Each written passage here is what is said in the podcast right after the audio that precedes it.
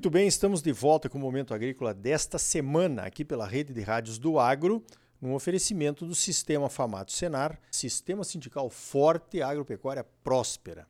Olha só, o IMEA, nosso Instituto Mato Grossense de Economia Agropecuária, divulgou um estudo inédito no Mato Grosso, eu diria que até no Brasil, né? É o perfil do pecuarista mato-grossense na era digital. O IMEA saiu entrevistando pecuaristas aí pelo estado inteiro e agora está apresentando os resultados então dessas entrevistas, né, para saber como é que o pecuarista de Mato Grosso está se comportando aí na sua propriedade, talvez até fora dela, como é que ele compra, como é que ele se informa, como é que ele vende, como é que ele está usando as ferramentas digitais na gestão da sua propriedade, na gestão do seu negócio. Convidei de novo aqui o nosso figurinha carimbada aqui do Momento Agrícola, o Clayton Gauer, superintendente do IMEA, para falar sobre o estudo.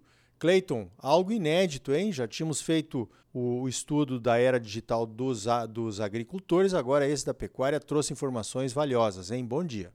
Exatamente. Bom dia, Arioli. Bom dia a todo mundo que acompanha a gente aqui no, no Momento Agrícola. Esse é um estudo realmente inédito, pensando no pecuarista e principalmente olhando para Mato Grosso. Então, nós tínhamos, criamos e fizemos essa análise olhando para o agricultor há praticamente dois anos atrás. E aí surgiu a demanda, os questionamentos de como a gente, como o pecuarista se vê nesse cenário e como que ele está posicionado, principalmente na questão de adesão à tecnologia, quais são as ferramentas, quais são as estruturas que ele executa. Então, realmente trouxe um material, uma bagagem bastante completa, principalmente para entender e como que tanto o próprio produtor, o pecuarista, e as empresas e o setor precisam se posicionar para conseguir auxiliar ele a se desenvolver nesse quesito.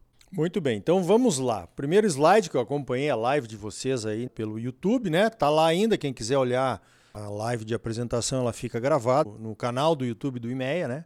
E a primeira coisa foi a questão das propriedades. Interessante que a maioria das propriedades dos entrevistados, ela fica numa área abaixo de 500 hectares, né? Fala um pouquinho também da questão do tamanho dos rebanhos, Cleito. Exato. Isso é, um, é, uma percepção que a gente já tinha no, no, estado, né? Então, uma área sempre inferior a 500 hectares, que é a maior parte, a maior, a maior proporção de propriedades. A gente está falando de 58% das propriedades ficam abaixo desse, desse tamanho. E também com relação ao rebanho bovino, né? se a gente for olhar, 78%, quase 80% das propriedades tem rebanho bovino inferior a mil cabeças por propriedade. E quando a gente olha menor que 150, a gente está falando de 26% dos produtores. Então, já tem uma, uma fatia, uma fração bastante significativa, que é o perfil do produtor aqui do estado. E quando a gente vai olhar para sistemas dentro da propriedade, e a gente já vê uma distribuição bastante grande, mais heterogênea, digamos assim, dentro do ciclo completo, cria, recria, engorda, tem uma divisão bastante bem distribuída ao longo do, dos sistemas produtivos. Bom, falando em sistemas produtivos, Cleiton, o que me chamou a atenção é que 14% eh, das propriedades estão dedicadas apenas à engorda.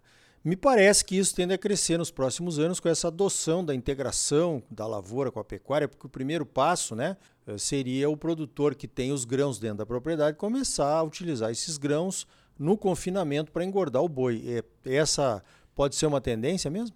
Sim, quando a gente olha principalmente desse perfil do agricultor entrando na pecuária e principalmente no avanço das áreas de, de, de agricultura sobre as áreas de pastagem e também buscando agregar e verticalizar, digamos assim, maior valor dentro da propriedade, é um perfil que a gente tende a observar. O detalhe é que ele pode se fracionar entre recria e engorda e até mesmo a engorda, principalmente naqueles produtores mais focados, mais especializados na agricultura, que só vão fazer a terminação desses animais, seja no sistema de semi-confinamento, uma terminação intensiva a pasto ou até mesmo em um confinamento. Legal. Agora, outra coisa que eu achei interessante foi as ferramentas que o produtor tem na propriedade para lidar com o gado. Por exemplo, curral, balança. Conta aí para nós os resultados da pesquisa.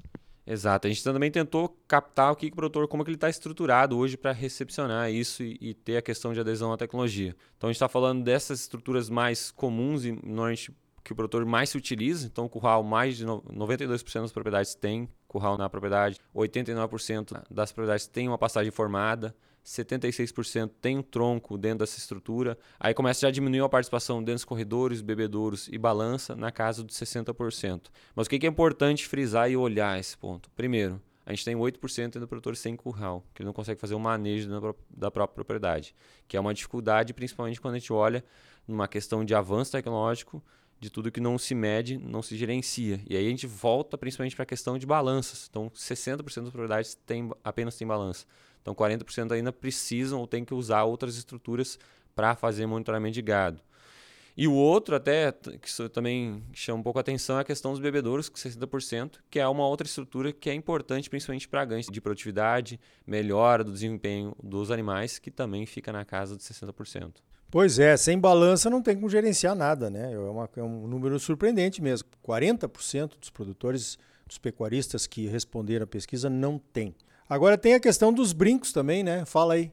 Exato, esse é um outro ponto, né? então daqueles produtores que, que a gente fala, o que não se mede, não se gerencia, a gente olhou principalmente qual é a forma de utilização de identificação desse animal. Então, 76% uh, responderam que utilizam por meio de brincos, então é mais comum realmente os produtores utilizarem. 6% utilizam chips eletrônicos, o famoso RFID lá que passa o bastão e consegue identificar o animal que ele entra no curral, na balança, mas também nós temos 18% que não utilizam nenhum tipo de estrutura para identificação e coloca também uma dificuldade a mais para monitorar e gerenciar o seu rebanho. É, nessa tendência que nós estamos vendo aí da questão do ESG, né, da rastreabilidade da carne que está indo para os mercados internacionais, o Brasil está crescendo muito nisso. A identificação do animal é o primeiro passo, sem dúvida nenhuma. Né? Agora, eu tenho uma coisa que me chamou a atenção também é o uso dos drones. 9% dos produtores usam drone para monitorar o rebanho. Como é que eles fazem isso, Cleiton? Essa é uma da, das tecnologias que vem surgindo com o passar do tempo. Então a gente tem visto produtores adotando esse tipo de estrutura para, ao invés de fazer aquela corrida do olho no pasto, medir, quantificar a massa, monitorar se ele precisa fazer uma entrada ou não, não entrar no, naquele determinado piquete, ou até mesmo fazer uma adubação. A gente já tem visto produtores realmente fazendo a utilização desse tipo de ferramenta fazendo voos diários ou semanais para monitorar e acompanhar isso para auxiliar a tomar de decisão e melhorar o desempenho produtivo dos animais dentro da sua propriedade. Então, realmente tem surgido e a gente acredita nesses movimentos, até uma tendência maior também de outras estruturas, mas principalmente para facilitar a operação e a execução do trabalho no dia a dia, que a gente tem visto a dificuldade com a mão de obra. Então, o produtor tem se utilizado desse tipo de ferramenta para auxiliar no manejo diário e na rotina diária das atividades. É uma tendência aí de uso de tecnologia, né? Agora, falando em uso de tecnologia, temos que falar de conectividade, né? Como é que está a conectividade nas propriedades de pecuária dos que responderam à pesquisa, Cleiton? Conectividade sempre é um desafio no estado de Mato Grosso, né? Então, quando a gente levantou com esses produtores, com esses pecuaristas, a gente está falando de 71% respondeu que tem internet em sua propriedade. Ponto é, então, já chama, primeiro ponto que chama atenção. A gente está falando que praticamente aí 29% dos produtores não têm acesso à internet dentro das propriedades. Primeiro desafio. O segundo, às vezes, é o alcance disso. Então, desses 71% que responderam, praticamente 80% apenas na sede. 9% em propriedade toda, que é uma, uma pequena uh, participação, e menos, praticamente 1% em mais da metade da área. O que, que chama atenção? Então, é realmente a, o alcance disso, quando a gente vai utilizar outros tipos de tecnologias, que precisa monitoramento, acompanhamento em tempo real ou que faça o monitoramento dos animais a pasto, que já começa a trazer algumas dificuldades e também com relação até à própria qualidade da conexão, que é um desafio pensando aqui em Mato Grosso. Muito bem. Agora, outra coisa que chamou a atenção é, é, o uso do smartphone como ferramenta de trabalho. Né? Há muito tempo o smartphone deixou de ser um, um aparelhinho para telefonia, né? para você ligar para alguém. E o uso do WhatsApp também é surpreendente, né, Cleiton? Sem dúvida. Então, essa mudança e percepção do, do telefone como uma ferramenta de trabalho tem crescido cada vez mais e no pecuário não foi diferente. Até a gente separou dois cenários, né? o pré-pandemia e pós-pandemia. O WhatsApp já era uma ferramenta muito utilizada. E ele acabou se consolidando ainda mais com a, com a pandemia, até mesmo nesse pós-pandemia, porque é uma ferramenta de conexão com o funcionário, comunicação, compra de insumos, venda de animais, negociação, facilitar e às vezes uh, acelerar o processo de tomar a decisão do produtor.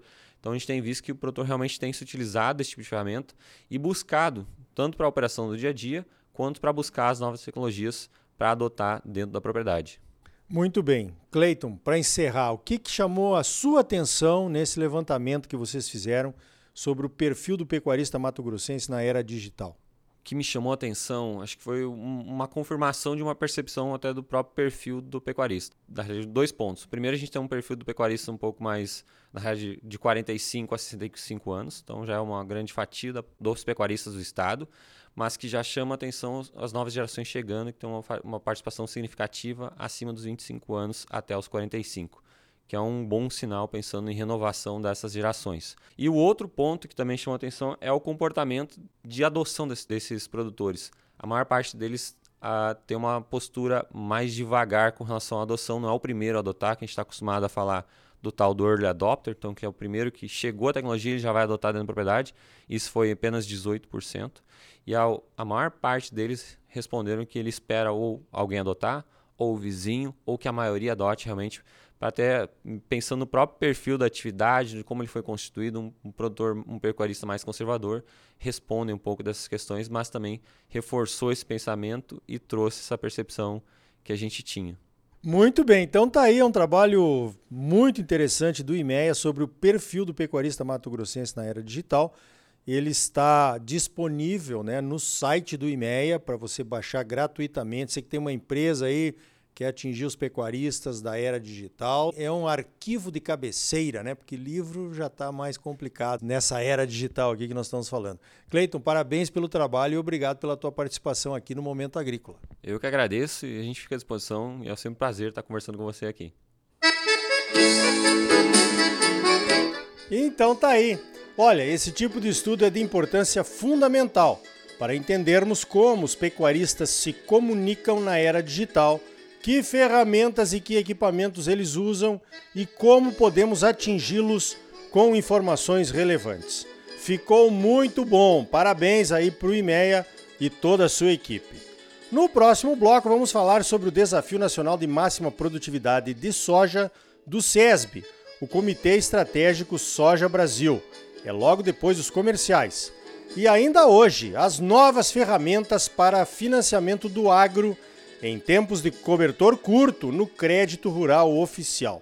Senar Mato Grosso, mais de 350 cursos gratuitos à sua disposição. São gratuitos porque já foram pagos pelos produtores rurais do estado. Procure o sindicato rural de sua cidade, faça um dos cursos gratuitos do Senar e comece uma vida nova. Mas agora não saia daí. Voltamos já.